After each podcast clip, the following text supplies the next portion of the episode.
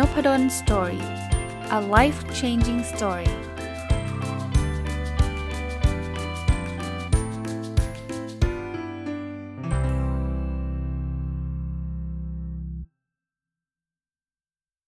วัสดีครับ ยินดีต้อนรับเข้าสู่นพดล Story Podcast นะครับ วันนี้เอาหนังสือเล่มจะเรียกว่าเล่มดังเล่มหนึ่งมารีวิวก็ได้นะครับ มีหลายคนพูดถึงมาสักระยะแล้วล่ะ แต่ว่าผมเพิ่งมีโอกาสได้อ่านนะครับ หนังสือชื่อว่าทำไม Netflix ถึงได้ ถึงมีแต่คนโคตรเก่งนะครับ คนเขียนคือคุณแพตตี้แมคคอร์ดนะ ก็เป็นอดีตคนที่ทำงานทางด้าน HR ของ Netflix นะครับทำไมถึงหยิบหนังสือเล่มนี้มาอ่าน ก็ต้องบอกว่าประทับใจ Netflix นั่นแหละนะครับ เพราะว่าก็เป็นหนึ่งใน Customer นะ เป็นหนึ่งใน User ก็คือคนที่ใช้บริการของ Netflix แล้วก็รู้สึกชอบนะ คราวนี้มีโอกาสก็เลยหยิบหนังสือเล่มนี้มาอ่าน แล้วพออ่านเสร็จปุ๊บเนี่ยก็มีความประทับใจ เพราะว่ามันมีบทเรียนหลาย ๆ อย่างที่ผมคิดว่าสำหรับคนที่ทำธุรกิจอยู่ หรือโดยเฉพาะอย่างยิ่งนะครับสำหรับคนที่อาจจะทำงานทางด้าน HR หรือดูแลเกี่ยวข้องกับคนเนี่ยอาจจะนำไป apply นำไปพัฒนาองค์กรของท่านได้นะครับ เช่นเคยนะ ผมก็จะเอาความคิดต่างๆ ในแต่ละบทมาเล่าให้ฟังนะครับว่าในหนังสือเล่มนี้เนี่ยพูดถึงเรื่องอะไรบ้าง บทแรกเนี่ยเขาบอกว่าแรงจูงใจที่ยอดเยี่ยมที่สุดคือการได้ร่วมทำให้สำเร็จนะครับ คือบทเรียนที่ได้จากการอ่านบทนี้เนี่ยเขาบอกว่าอย่างนี้ฮะความสำเร็จอันยิ่งใหญ่ของทีมเนี่ยจะเกิดขึ้นเมื่อสมาชิกทุกคนเข้าใจเป้าหมายสูงสุดนะคืออันนี้อันนี้แหละครับคือสิ่งที่สำคัญ เพราะว่าถ้าต่างคนต่างทำโดยไม่รู้ว่าจุดมุ่งหมายเนี่ยมันอยู่ตรงไหนเนี่ยมันก็จะสเปซสปะนะแต่คราวนี้เข้าใจอย่างเดียวไม่พอครับ สิ่งที่ต้องทำเพิ่มก็คือ มีอิสระที่จะแก้ ปัญหาอย่างสร้างสรรค์เพื่อไปถึงจุดนั้น แปลว่า ถ้าเกิดเราไปบังคับเขาไม่ได้คุณต้องทำตาม 1 2 3 4 5 แบบนี้มันก็อาจจะไม่ดี อันนี้คือความเห็นของคนที่ทำงาน Netflix นะคนที่ดูแลเรื่อง HR ของของ Netflix นะครับคราวนี้บางคนบอกว่าอาจารย์ผมเข้าใจแล้วล่ะ แต่แรงจูงใจมันจะมาจากไหนอะทำยังไงให้คนคนคนอยากทำแบบนี้ เขาบอกว่าแรงจูงใจในการทำงานที่ดีที่สุดเนี่ยคือการได้ร่วมงานกับสมาชิกในทีมที่ยอดเยี่ยม จำได้ว่ามันมีเรื่องราวว่า Netflix ต้องปลดคนออก แต่กลายเป็นว่าหลังจากปลดคนออกเนี่ยนะโมราลหรือว่ากำลังใจของพนักงงานเพิ่มขึ้นเลย เพราะว่าที่เหลืออยู่เนี่ยคือระดับหัวกะทิทั้งนั้นเลยนะครับ กลายเป็นว่าสิ่งที่ Netflix ให้ความสำคัญนั่นคือทำยังไงให้ให้talent หรือทำไงให้คนเก่งเนี่ยเข้ามาอยู่ในทีม เพราะว่าเวลาเราได้ทำงานกับคนที่เก่งๆเนี่ยมันจะมีแรงจูงใจโดยอัตโนมัติ ผมพยายามจะ relate นะ ผมว่าเออมันก็น่าจะจริงเหมือนกันนะ ถ้าวันหนึ่งสมมุติว่าผมได้มีโอกาสทำวิจัยกับคนที่ได้รับรางวัลโนเบลเนี่ยผมคงมีแรงจูงใจเพิ่มขึ้นอีกเพียบเลยจริงไหม เพราะว่า โอ้โห คนนี้เนี่ยบอกว่าตำนานเลยสุดยอดเลย หรือคนที่ทำสตาร์ทอัพแล้วมีโอกาสได้ทำงานอยู่ under Larry Page Sergey Brin Mark Zuckerberg อะไรแบบนี้นะครับมันมันมันสร้างแรงจูงใจได้นะครับคราวนี้เพราะฉะนั้นเนี่ยคุณอยากสร้างแรงจูงใจ คุณอยากจะไปทำ ถึงเป้าหมายใช่ไหมคุณมีเป้าหมายปุ๊บคุณอยากสร้างแรงจูงใจ แล้วเขาบอกว่าแรงจูงใจมาจากคนเก่งเนี่ยสิ่งที่คุณต้องทำก็คือ คุณก็ต้องทำให้พนักงานเก่งขึ้นสินะเพราะนั้นงานที่สำคัญของผู้จัดการ อันนี้ไม่ใช่ฝ่าย HR นะครับหมายถึงทุกคนเลยที่เป็นผู้จัดการหรือผู้บริหารเนี่ยคือคุณมีหน้าที่ที่จะทำให้ลูกน้องคุณเก่งขึ้น มีประสิทธิภาพสูงทำงานเก่งและท้าทายนะครับ อย่างไรก็ตามเนี่ยสิ่งที่มันมักจะเป็นบล็อก เป็นเป็นตัวปิดกั้นก็คือพวกกฎระเบียบต่างๆ เขาบอกอย่างนี้ยไม่ใช่ว่ากฎระเบียบห้ามมี แต่เขาบอกว่าทำยังไงก็ได้ให้นโยบายระเบียบปฏิบัติกฎขออนุมัติเนี่ยน้อยที่สุดเท่าที่จะทำได้ อย่าง Netflix เนี่ยวันลาบอกบุญลาตามสบาย ไม่ต้องมีกฎมีระเบียบวันลาไม่เกินเท่านั้นวันเท่านี้วันต้องมานั่งจดกัน แล้วเขาก็พบว่า คนส่วนใหญ่ก็ไม่ได้ลามากมายอะไรครับเขาก็ลาเท่าที่จำเป็น การเบิกเงินเวลาไปไปต่างจังหวัด เวลาจะไปต่างรัฐ คุณบอกว่าคุณใช้อะไรคุณไม่ต้องมานั่งขออนุมัติ คุณเบิกได้ตามสบาย แต่เขาก็บอกนะถ้าเกิดคุณ abuse ระบบ abuse ระบบ เช่นโอ้ยอย่างนั้นพักโรงแรม 5 ดาวเลยกินหรูหราเลยเนี่ยวันหลังเนี่ยเขาก็ต้องยกเลิกระบบนี้ ความอิสระก็หายไป ก็ไม่มีใคร abuse ระบบ เพราะฉะนั้นเนี่ยเขาบอกว่าไอ้พวกกฎระเบียบอะไรพวกนี้ส่วนใหญ่จะถ่วงความเร็วและความว่องไวในการทำงานอะนี่ก็เป็นแนวคิดของของ Netflix นะครับ คราวนี้บางคนบอกหุ้ยมันมันไม่ได้หรอกมันเลิกไม่ได้หรอกถ้าเลิกแล้วมันจะต้องเจออันนู้นอันนี้เขาบอกให้ลองดูก่อนครับ ลองดูว่าเราบริหารได้คล่องตัวมากที่สุดแค่ไหน ผมว่าข้อแนะนำอันนี้มันดีเพราะว่าเราก็ไม่ใช่ Netflix ใช่ไหมเราก็อาจจะมีกฎมีระเบียบอะไรของเรา แต่ว่าก็บอกทดลองวิธีต่างๆ ไปเรื่อยๆครับ อะไรจำเป็นสมมุติว่ายกเลิกแล้วมันมันมันเละยกเลิกแล้วมันจำเป็นต้องมีก็เอากลับมาใหม่เขาก็บอกว่าไม่ใช่ว่าจะต้องยกเลิกหมดนะครับ ลองดูวัฒนธรรมขององค์กรนะเหมือนก็บอกว่าคล้ายๆกับการพัฒนาสินค้าหรือบริการนะถ้าผมต่อยอดให้ตรงนี้ก็คือคล้ายๆ MVP นะก็ลองทดลองดูก่อนถ้ามันไม่ work ก็ก็ไปปรับ feature ใหม่ทำอะไรใหม่นะบทที่ 2 ครับ ชื่อบทว่าพนักงานทุกคนควรเข้าใจธุรกิจที่ตนเองทำนะคือสำหรับ Netflix แล้วเนี่ยเขาเขาบอกว่าสิ่งที่สำคัญที่สุดก็คือคุณต้องรู้นะว่าธุรกิจของเราคืออะไร ไม่ใช่ว่าเฮ้ย ฉันอยู่ฝ่ายงานบัญชี ฉันไม่ต้องไปสนใจหรอกว่าธุรกิจคืออะไร ฉันอยู่ฝ่ายวิศวะ ฉันสนใจเฉพาะงานวิศวะไม่ใช่นะเพราะนั้นเนี่ยเนื้อหาในบทนี้คือเขาบอกว่าทุกระดับเลยนะ พนักงานทุกระดับเนี่ยต้องเข้าใจในภาพรวมทั้งหมดไม่ใช่เฉพาะงานที่ตัวเองได้รับมอบหมายนะครับ ต้องรู้แม้กระทั่งอุปสรรคปัญหาของบริษัทที่เจออยู่เขาบอก Netflix เนี่ยคู่แข่งที่สำคัญคืออะไรรู้ป่ะ อาจจะเป็นการพูดเล่นๆนะ แต่ผมคิดว่ามันจริงก็คือการนอนโอ้ยิ่งคนนอนเยอะคนก็ไม่ดู Netflix ถูกปะนะความเข้าใจเหล่านี้มันจะทำให้ทุกคนเห็นภาพใหญ่เนาะแล้วมันทำให้คนอยากพัฒนาตัวเอง ได้มากกว่าการมันมานั่งแบบฝึกอบรมเทรนนิ่งอะไรต่างๆนะครับแรงแรงขับเคลื่อนที่สำคัญก็คือเรารู้ว่าธุรกิจเราคืออะไรเราเราจะไปในทิศทางไหนนะ อีกส่วนหนึ่งที่จะช่วยในในเรื่องนี้อยากให้ลูกน้องรู้จักธุรกิจเนี่ยบอกคุณไปหาอ่านเองก็ลำบากเขาบอกว่าการสื่อสารระหว่างผู้บริหารกับพนักงานนี่แหละสำคัญ แล้วควรจะเป็นการสื่อสารแบบ 2 ทาง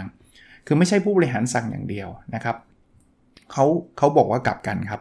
ผู้บริหารหรือผู้นำเนี่ยควรสนับสนุนให้คนตั้งคำถามทำไมถึงไม่ทำแบบนั้นล่ะทำไมถึงไม่ทำแบบนี้ล่ะนะครับ หรืออให้ข้อเสนอแนะ ราะฉะนั้นเนี่ยผู้บริหารเองจำเป็นที่ต้องเป็นคนที่เปิดนะไม่ใช่ว่าโหดุใครข้อเสนอแนะมาด่าอย่างเดียวอะไรเงี้ยนะครับถ้าเกิดคุณทำแบบนั้นก็เป็นคนปิด ถ้าเป็นคนปิดปุ๊บผู้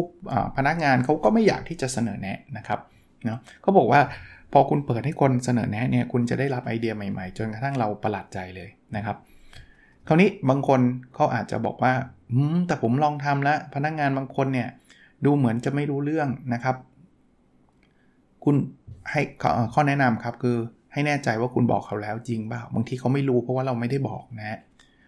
คราวนี้ถ้าเกิดเราไม่ได้บอก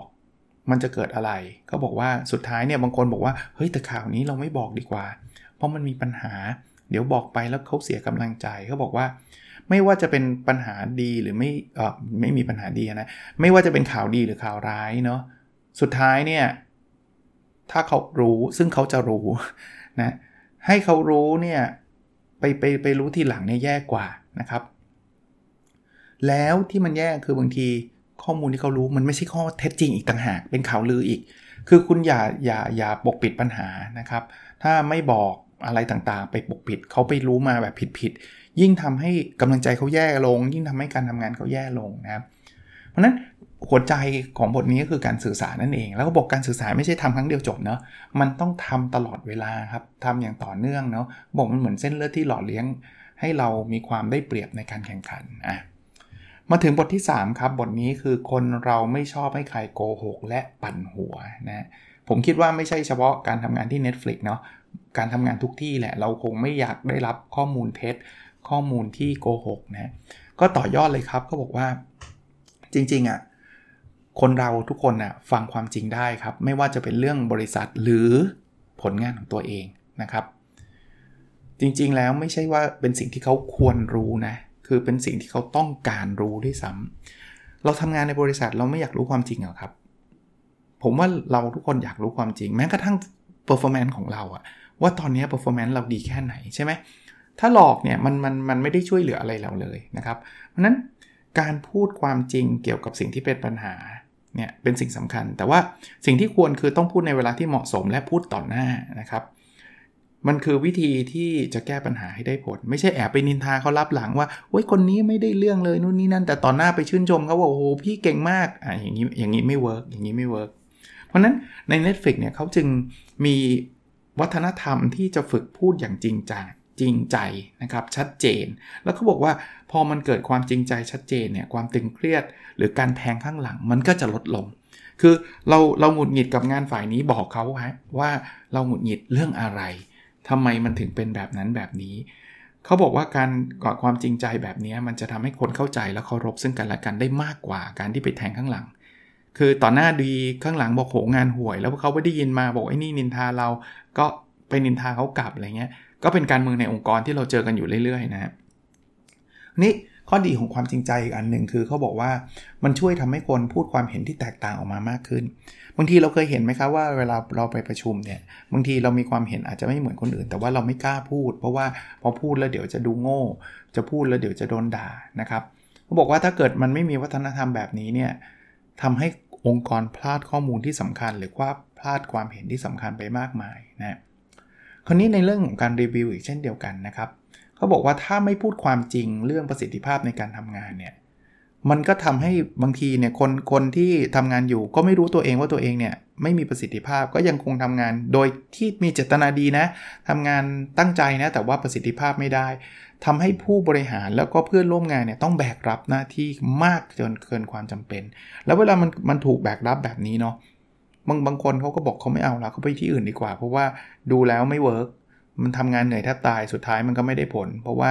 team player คนหนึ่งมันมันมันไม่ไม่ฟังก์ชันไม่ perform แต่จะไปโทษ team player คนนั้นหรือว่า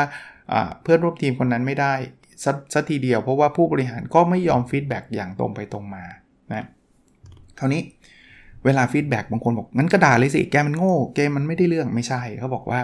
วิธีการพูดก็สำคัญนะครับ หัวหน้าหรือผู้บริหารเนี่ยต้องฝึกฝนวิธีการวิพากษ์วิจารณ์นะฮะพูดให้เจาะจง แล้วก็ผมชอบคำนี้คือติเพื่อก่อนะติเพื่อก่อคือ constructive feedback อะก็คือ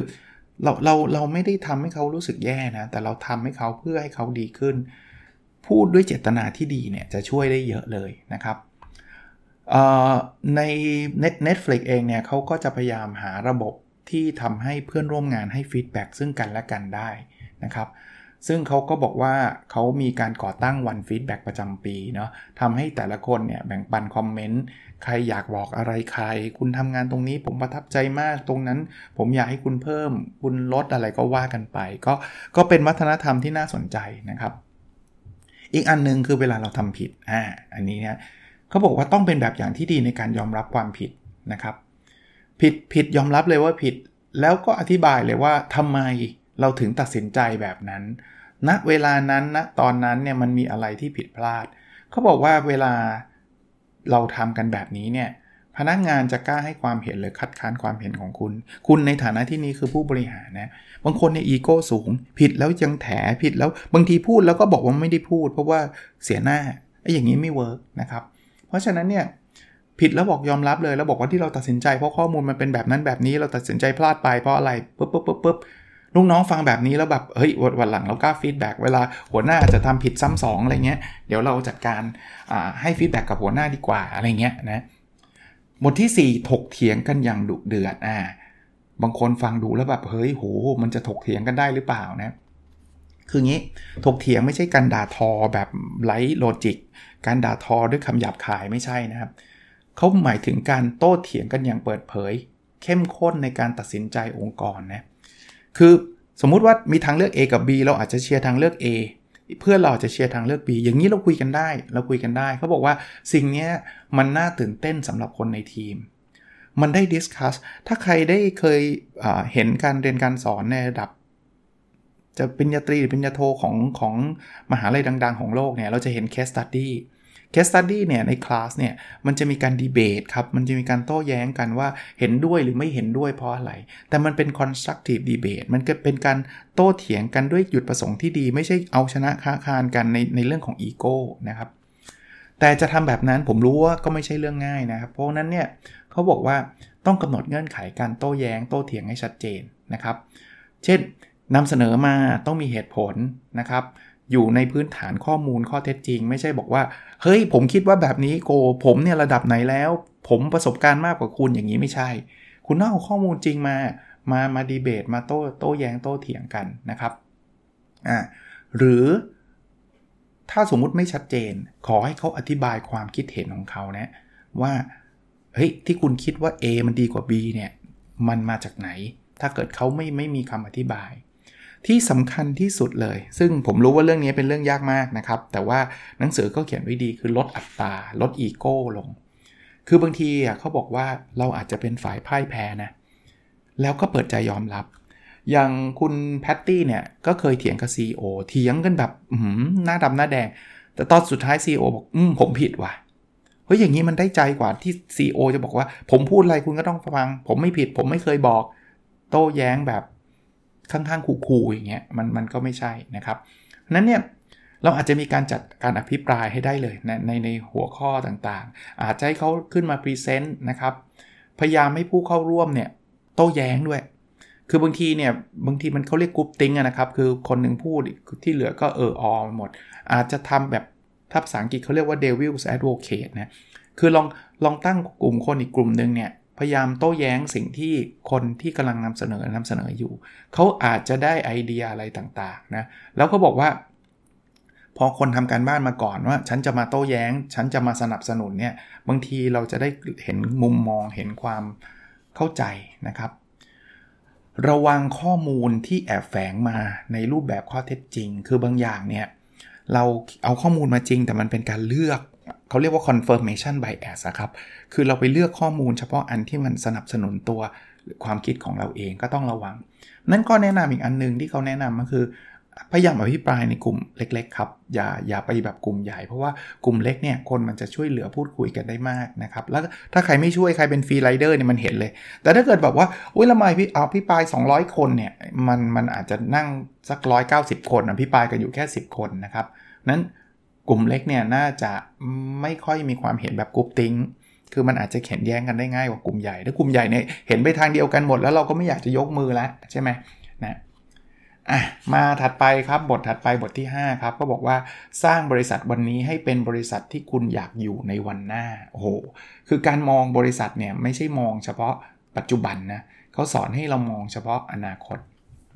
เอ้ไม่ใช่เฉพาะอนาคต ให้มองอนาคตด้วยนะ ถามว่าทำแบบนี้ไปเพื่ออะไรนะพวกเพื่อความตื่นตัวและคล่องตัวในการเปลี่ยนแปลง เพราะฉะนั้นเนี่ยเวลาจะจ้างคนเนี่ยไม่ใช่จ้างคนเพราะวันนี้นะจ้างคนที่เราต้องการในอนาคตด้วย เพราะนั้นผู้บริหารต้องมีวิสัยทัศน์พูดง่ายๆผู้บริหารจะต้องมองระยะยาวนะครับ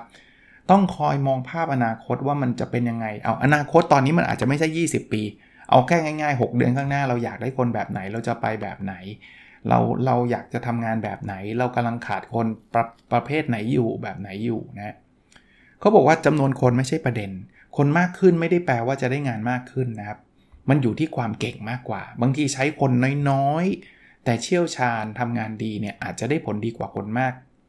อันนี้ผมสนับสนุนเช่นเดียวกันนะครับ เราไม่ต้องการคนเยอะ ยิ่งยิ่งคนเยอะเราไม่เก่งนี่ยิ่งแย่เลยนะนั้นต้องการคนน้อยแต่คนเก่งนะครับ เขาบอกว่าให้มองมองทีมกีฬาที่ประสบความสำเร็จครับเขาจะพยายามเสิร์ชหาคนเก่งมาเรื่อยๆนะทีมฟุตบอลก็ได้นะ ผมชอบฟุตบอลเนี่ยพอหมดฤดูกาลทีมทำไมฮะต้องหาซูเปอร์สตาร์หาคนเก่งเข้ามาเสริมทีมนะครับบางคนก็อาจจะต้องเก็บไว้บางคนก็ต้องขายออก เพราะว่าขายออกไม่ใช่อะไรนะเขาอาจจะไม่ได้เหมาะกับทีมเราเขาอาจจะเป็นนักเตะที่เก่ง แต่สไตล์การเล่นไม่ได้เหมาะกับทีมเรา สังเกตเห็นไหมครับ บางคนขายออกไปโด่งดังกับทีมอื่น ไม่ใช่ว่าทีมที่ขายออกไปโง่นะ มันเป็น win-win เพราะว่าถ้าเก็บไว้เขาก็อาจจะไม่ได้โด่งดัง แล้วทีมเราก็ไม่ได้ประสบความสำเร็จ ที่สำคัญครับ Netflix เขาบอกว่าเรากำลังสร้างทีมนะ เราไม่ได้สร้างครอบครัว ราะฉะนั้นคาว่าครอบครัวใน Netflix ไม่มี ไม่ใช่ว่า Netflix โหดร้ายนะเขาบอกว่าถ้าถ้าเป็นครอบครัวก็แปลว่าคุณจะไม่คุณเคยไล่คนในครอบครัวออกจากบ้านหรอ ไม่มีใช่ไหมคุณก็ต้องเก็บไว้ทั้งหมดนะคุณไล่คุณพ่อคุณแม่ออกจากบ้าน ไล่ภรรยาออกจากบ้านไล่ลูกออกจากบ้านไหมไม่ เพราะฉะนั้น Netflix ไม่ใช่ครอบครัวเขาบอกมันคือทีมนะครับถ้าคุณรู้สึกว่ามันไม่ใช่มันก็คือต้องไม่ใช่ เพราะฉะนั้นเนี่ยเราเราไม่ได้มีหน้าที่จะต้องพัฒนาคนนั้น เรามีหน้าที่พัฒนาสินค้าและตลาด เพราะฉะนั้นเนี่ยมันเหมือนทีมทีมกีฬาอย่างที่ผมบอกอะ่ะถ้าคนนั้นเนี่ยสมมุติว่าเก่งลูกมงมาก แต่ว่าเราไม่เล่นเกมที่จะใช้ลูกมง เราก็ต้องปล่อยเขาออกไปแล้วอะ่ะเราไม่ได้มีหน้าที่บอกว่า ถ้างั้นคุณมาเดี๋ยวผมจะสอนให้คุณเล่นลูกบนพื้นให้ดี มันไม่ใช่ธรรมชาติเขาด้วยนะครับ ก็นั่นคือนั่นคือแนวคิดของ Netflix นะครับ แล้วก็ พัฒนาเขาในในในสิ่งที่เขาเก่ง แล้วองค์กรต้องการนะครับเลื่อนเลื่อนเลื่อนตำแหน่งไป แต่ถ้าเกิดหาไม่ได้เนาะเราก็จ้างคนนอกเข้ามานะก็เป็นเรื่องปกติที่สตาร์ทอัพก็ทำกันนะครับ Netflix ก็ทำนะครับ หลักการในดวงคติคือ การพัฒนาตัวเองเนี่ยต้องไปอยู่ในมือของตัวพนักงาน ไม่ใช่ว่าพนักงานมานั่งรอว่าพี่จะพัฒนาอะไรผมดีไม่ใช่นะครับ เพราะฉะนั้นต้อง คุณต้องรู้จักเรียนรู้ด้วยตัวเอง อันนี้ผมก็ฝากไว้สำหรับคนที่เรียนจบคนที่ทำงานอยู่ว่าองค์กรเขาไม่ได้มีหน้าที่พัฒนาให้เราเก่งนะครับ ตัวเรานะครับต้องทำหน้าที่ให้ให้เราเป็นแอสเซทที่ดีที่สุดขององค์กร ไม่งั้นเขาก็ไม่เก็บเราไว้นะบทที่ 6 ครับบอกบางคนก็เก่งไปเสียทุกงานอ่าลองดูสิครับว่าเฮ้ยมันมีประเภทที่แบบว่าเก่งหมดทุกอย่างทุกเรื่องทุกทางทำยังไงแบบไหนนะครับ ในบทนี้เนี่ยคือเขาบอก วิธีการก็คือเราในในฐานะของ Netflix เนี่ยเขาบอกว่าคนที่เป็นมีหน้าที่ในการ recruit ในการคัดสรรพนักงานเนี่ยอาจจะเป็น HR อาจจะเป็นผู้จัดการตรงที่ทำงานในส่วนนั้นเนี่ยนะครับ ต้องมีหน้าที่ในการหาคนเก่งเข้ามาให้ได้ แล้วควรจะเป็นแกนนำนะคือผู้ผู้ทำงานเนี่ย คืออย่างนี้ HR บางทีไม่รู้หรอกครับว่าคนเนี้จะเหมาะกับการทำงานในในแผนกนั้นแผนกนี้หรือเปล่าแน่นอนเขาเขามีประสบการณ์ในการคัดเลือกคน แต่ว่าผู้จัดการที่จะต้องทำงานร่วมกันเนี่ยจะต้องเข้ามาช่วยนะครับ แล้วก็อย่างที่ผมบอกนะครับ เวลาหาคนเก่ง มันไม่ใช่แบบ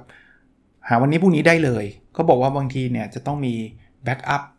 มันเหมือนกองกำลังสนับสนุนนะว่าอันนี้คนนี้อาจจะเราจำเป็นที่จะต้องใช้ ในภายภาคหน้าก็ต้อง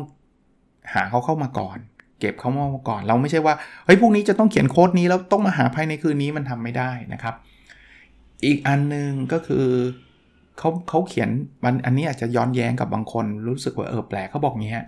การเก็บรักษาพนักงานไว้ได้อย่างดี ไม่ใช่ปัจจัยชี้วัดว่าเราสร้างทีมสำเร็จหรือเปล่า แต่เป็นการมีคนเก่งในทุกๆตำแหน่งของทีมต่างหากเพราะฉะนั้นนี่มันไม่ใช่แค่เก็บ รักษาอย่างเดียวนะ มันต้องคอยดีคูดคอยหมุนเวียน หรือบางคนเก่งบางเรื่อง บางคนเก่งทุกเรื่องอย่างที่บทนี้บอกนะ ก็ต้องคอยจัดสรรให้ดี ผมผมก็คิดถึงทีมกีฬาเหมือนกันเนาะ คือบางทีเนี่ยตำแหน่งบางตำแหน่งขาดเราอาจจะต้องหมุนบางตำแหน่งมาเซนเตอร์ฮาฟขาดอาจจะต้องให้แบ็กมายืนเซนเตอร์ฮาฟในบางครั้งบางตอน แต่ในระยะยาวเราก็ต้องไปหาเซนเตอร์ฮาฟที่เก่งๆเข้ามาอะไรอย่างเงี้ยนะครับเขาบอกว่า บางครั้งเนี่ยเราอาจจะต้องปล่อยคนทำงานดีออกไปนะ คนนี้ไม่ใช่มีอะไรไม่ดีนะ แต่เราไปเจอคนที่ฝีมือเยี่ยมกว่า หรือมีทักษะที่ใหม่กว่าที่เหมาะกว่า ผมก็มองเหมือนทีมกีฬาเหมือนกันนะ ทีมกีฬาเนี่ยพอไม่ว่าจะเป็นตำนานระดับไหน ผมให้เป็นโรนัลโดเป็นเมสซี่นะวันหนึ่งเนี่ยทีมก็ต้องปล่อยออกไปเพราะอะไรเขาแก่แล้วเขายังเก่งอยู่ไหมยังเก่งอยู่แต่อนาคตคงอาจจะเก่งได้แค่ปี 2 ปีเขาก็วิ่งไม่ไหวแล้วอย่างเงี้ย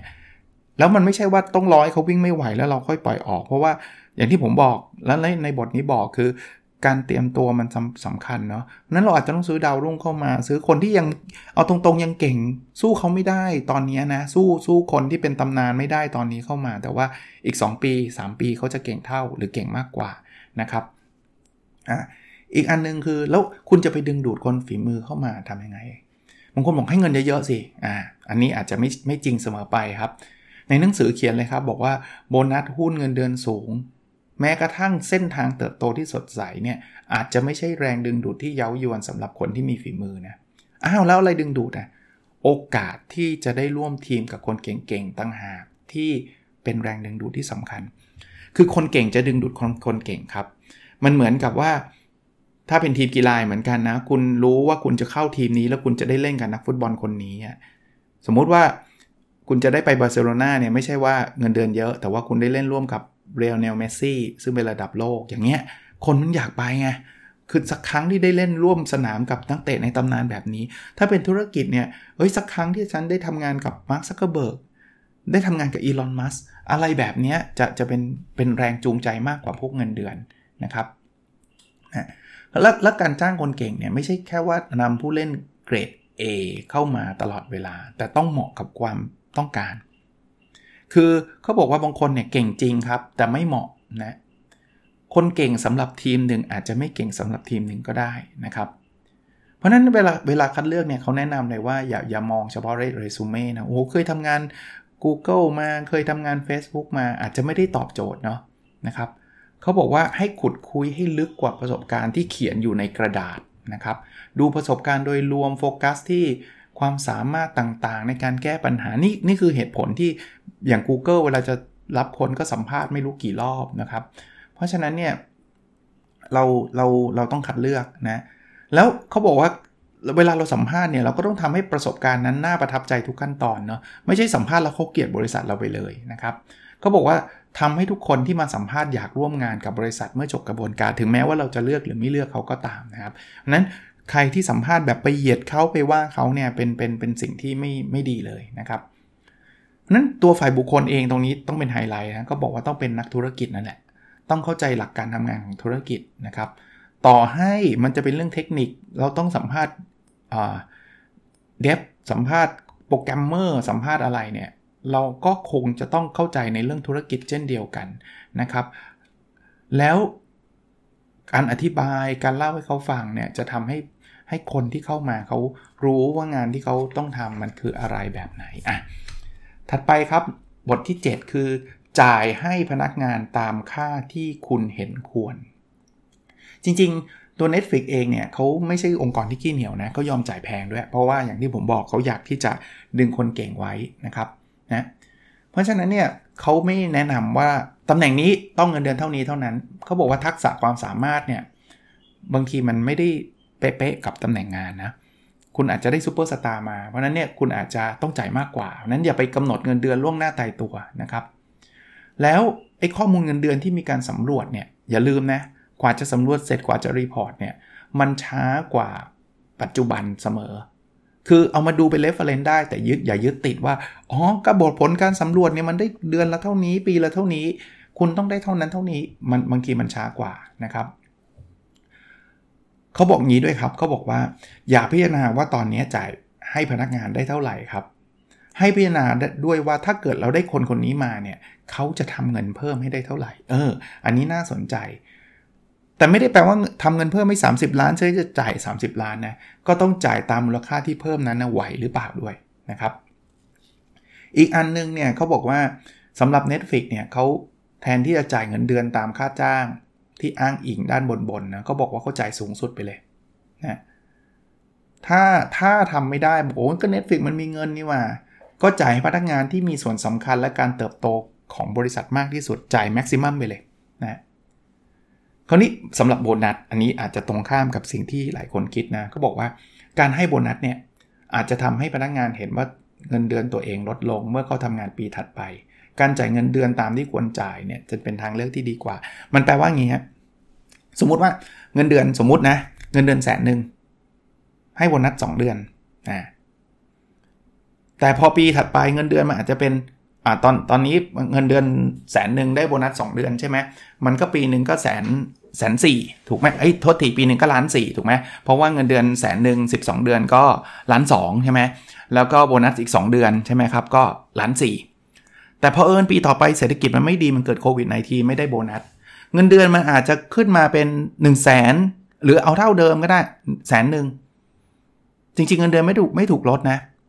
แต่รายได้เหลือล้านสองกลายเป็นถูกลดเงินเดือน มันเหมือนลดรายได้อะนะครับเขาบอกว่าให้เป็นเงินเดือนจะจะดีกว่านะครับจะดีกว่า ถัดไปคือโปร่งใสครับในเรื่องค่าตอบแทนนะครับเขาจะได้เข้าใจว่าไอ้เงินเดือนเนี่ยมันขึ้นอยู่กับอะไรนะครับโครงสร้างมันเป็นแบบไหน แล้วอคติมันก็จะลดลง พูดคุยตรงไปตรงมาเลยครับ แต่ละตำแหน่งเนี่ยต้องทำอะไรยังไงแล้วเรา expect ยังไง แล้วเงินเดือนเราจะจ่ายยังไงแบบไหน คราวนี้มาถึงบทที่ 8 ศิลปะของการจากลาด้วยดี คือทุกสตาร์ทอัพนะครับทุกทุกองค์กรแหละ ไม่ใช่แค่สตาร์ทอัพแหละ มันก็จะมีการ layoff การให้คนออกเนาะหลักการของ Netflix ทำอะไรนะครับเขาบอกว่าอย่างแรกเนี่ยพนักงานต้องรู้ก่อนว่าทักษะและความชอบของพวกเขาเนี่ยเข้ากันได้ดีกับอนาคตที่บริษัทจะมุ่งไปหรือเปล่า คือตอนเข้ามาอาจจะฟิตเนาะเพราะว่าถ้าไม่ฟิตเขาคงไม่เลือก แต่ว่าไม่แน่ครับซีออาจจะเปลี่ยนทิศทาง แล้วไอ้สิ่งที่เคยฟิตมันอาจจะไม่ฟิตแต่พนักงานต้องรู้และเข้าใจนะครับ แล้วพนักงานควรได้รับฟีดแบ็กบ่อยๆ ว่าตัวเองทำได้ดีหรือไม่ดี ไม่ใช่ว่าแอบชมเขาไปเรื่อย ชมเรื่อยเปื่อย แล้วถึงถึงเวลาเลยอ๋อบอกเขาทำงานไม่ดี บอกเอาก็พี่ชมผมมา 5 ปีตลอดแล้วอยู่ดีๆ มันจะมาไม่ดีได้ยังไงนะครับ คือ Netflix จริงๆ ไม่ไม่ได้ชอบเรื่องของการประเมินผลประจำปีสักเท่าไหร่นะครับ เพราะเขาเขาเขาชอบเรื่องของการให้ feedback ตลอดเวลา คล้าย ๆ ระบบ OKR นะแต่แต่ในเรื่องนี้ไม่มี OKR นะครับ ซึ่งมันมีการให้ feedback แบบ continuous นะครับเขาบอกว่าถ้าเรายกเลิกระบบการประเมินได้ระเมประเมินประจำปีได้ ก็ลองดูก็ได้ครับ ลองยกเลิกดู เพราะเขาบอกว่ากระบวนการนี้เสียเวลามากมาย แล้วกลายเป็นข้อมูลในอดีต หรือข้อมูลในปัจจุบันไม่ได้บ่งบอกถึงอนาคตนะแต่ทำแผนพัฒนาบุคคลครับ ทำให้คนเก่งขึ้นนะครับแต่ถ้าเกิดคุณทำแผนแล้วทำให้ทำไม่ได้ก็ก็ไม่ต้องทำก็เลิกนะคือส่วนตัวนะอ่าเล่มนี้ Netflix เนี่ยมันเหมือนกับพนักงานต้องรับผิดชอบการพัฒนาตัวเองได้อะถ้าเกิดคุณรับผิดชอบไม่ได้อะแล้วคุณไปหวังให้บริษัททำให้ทุกอย่างอะคุณออกไปเหอะอารมณ์คล้ายๆแบบนั้นเลยนะครับ เพราะนั้นเนี่ย แล้วบอกไม่กลัวเขาโดนฟ้องร้องเหรอเขาบอกว่าปกติไม่ค่อยมีหรอกครับ ไม่ค่อยมีนะ ถ้าคุณให้ฟีดแบ็กเขาตลอดว่าเขาทำได้ดีไม่ดียังไงแบบไหนก็ก็ไม่ค่อยมีนะครับเขาบอกว่าเราโฟกัสความผูกพันที่พนักงานมีต่อบริษัทกันผิดจุดนะ ความผูกพันการทำงานได้ดีไม่เกี่ยวข้องกับความสัมพันธ์กัน แปลว่าถึงให้ออกเนี่ยเราก็ยังเป็นเพื่อนกันได้นะ ไม่ไม่ไม่ได้แปลว่าจะต้องเป็นศัตรูกันเสมอไปนะครับ คือเวลาเวลาลองดูนะ คือถามคำถามตัวเองเนาะอะไรคือสิ่งที่คนคนนี้ชอบทำนะอะไรคือสิ่งที่เขาทำได้ดีพิเศษ ดีเป็นพิเศษ อะไรคือสิ่งที่เราต้องหาคนเก่งๆมาทำคือบางทีเขาอาจจะชอบทำได้ดี แต่ว่ามันไม่เหมาะขององค์กรก็ต้องหาคนเก่งมาทำนะอีกอันหนึ่งที่จะช่วยเขาได้คือผู้จัดการที่ลูกทีมจะต้องออกเนี่ยเราอาจจะหางานใหม่ ๆ ที่เหมาะสมกับตัวเขาเพราะเรารู้จักเขานี่เราจะยกหูบอกเฮ้ย คนนี้เก่งมากในเรื่องนี้ เพื่อนบริษัทเราเนี่ยไม่ได้ทำเรื่องนี้แล้ว อยู่จะเอาตัวไปไหม มันก็เป็นการลาจากด้วยเรื่องที่ดีเช่นเดียวกันนะครับสำหรับการประเมินที่เมื่อกี้บอกยกเลิกก็บอกว่าก็ก็ยืดหยุ่นครับให้ผู้บริหารประเมินลูกน้องนะครับ แล้วก็ลองดูภาพรวมว่าการทำงานนั้นดีขึ้นไหมนะครับ ผมรีวิวมาทั้งหมดเนี่ยผมคิดว่ามันเป็นประโยชน์นะสำหรับคนที่ทำงานในองค์กรต่างๆ ก็ไม่ได้หมายความว่าบริษัทเราพออ่านฟึบปุ๊บฉันจะต้อง Netflix เลย ฉันจะต้องแบบนี้เปลี่ยนแบบ 360 องศาทันที หันหลังกลับทันที ท่านก็ต้องดู culture ท่านก็ต้องดูความเหมาะสมกับการทำงานของท่านด้วย สนใจมากๆไปหาอ่านนะครับทำไม Netflix ถึงมีแต่คนโคตรเก่งนะครับ เขียนโดยคุณแพตตี้แมคคอร์ดแปลโดยคุณวิกันดาจันทองสุข จากสำนักพิมพ์อมรินทร์ How To นะครับ หวังว่าจะเป็นประโยชน์อีกตอนนึงนะครับ แล้วเราพบกันใน episode ถัดไปครับ สวัสดีครับ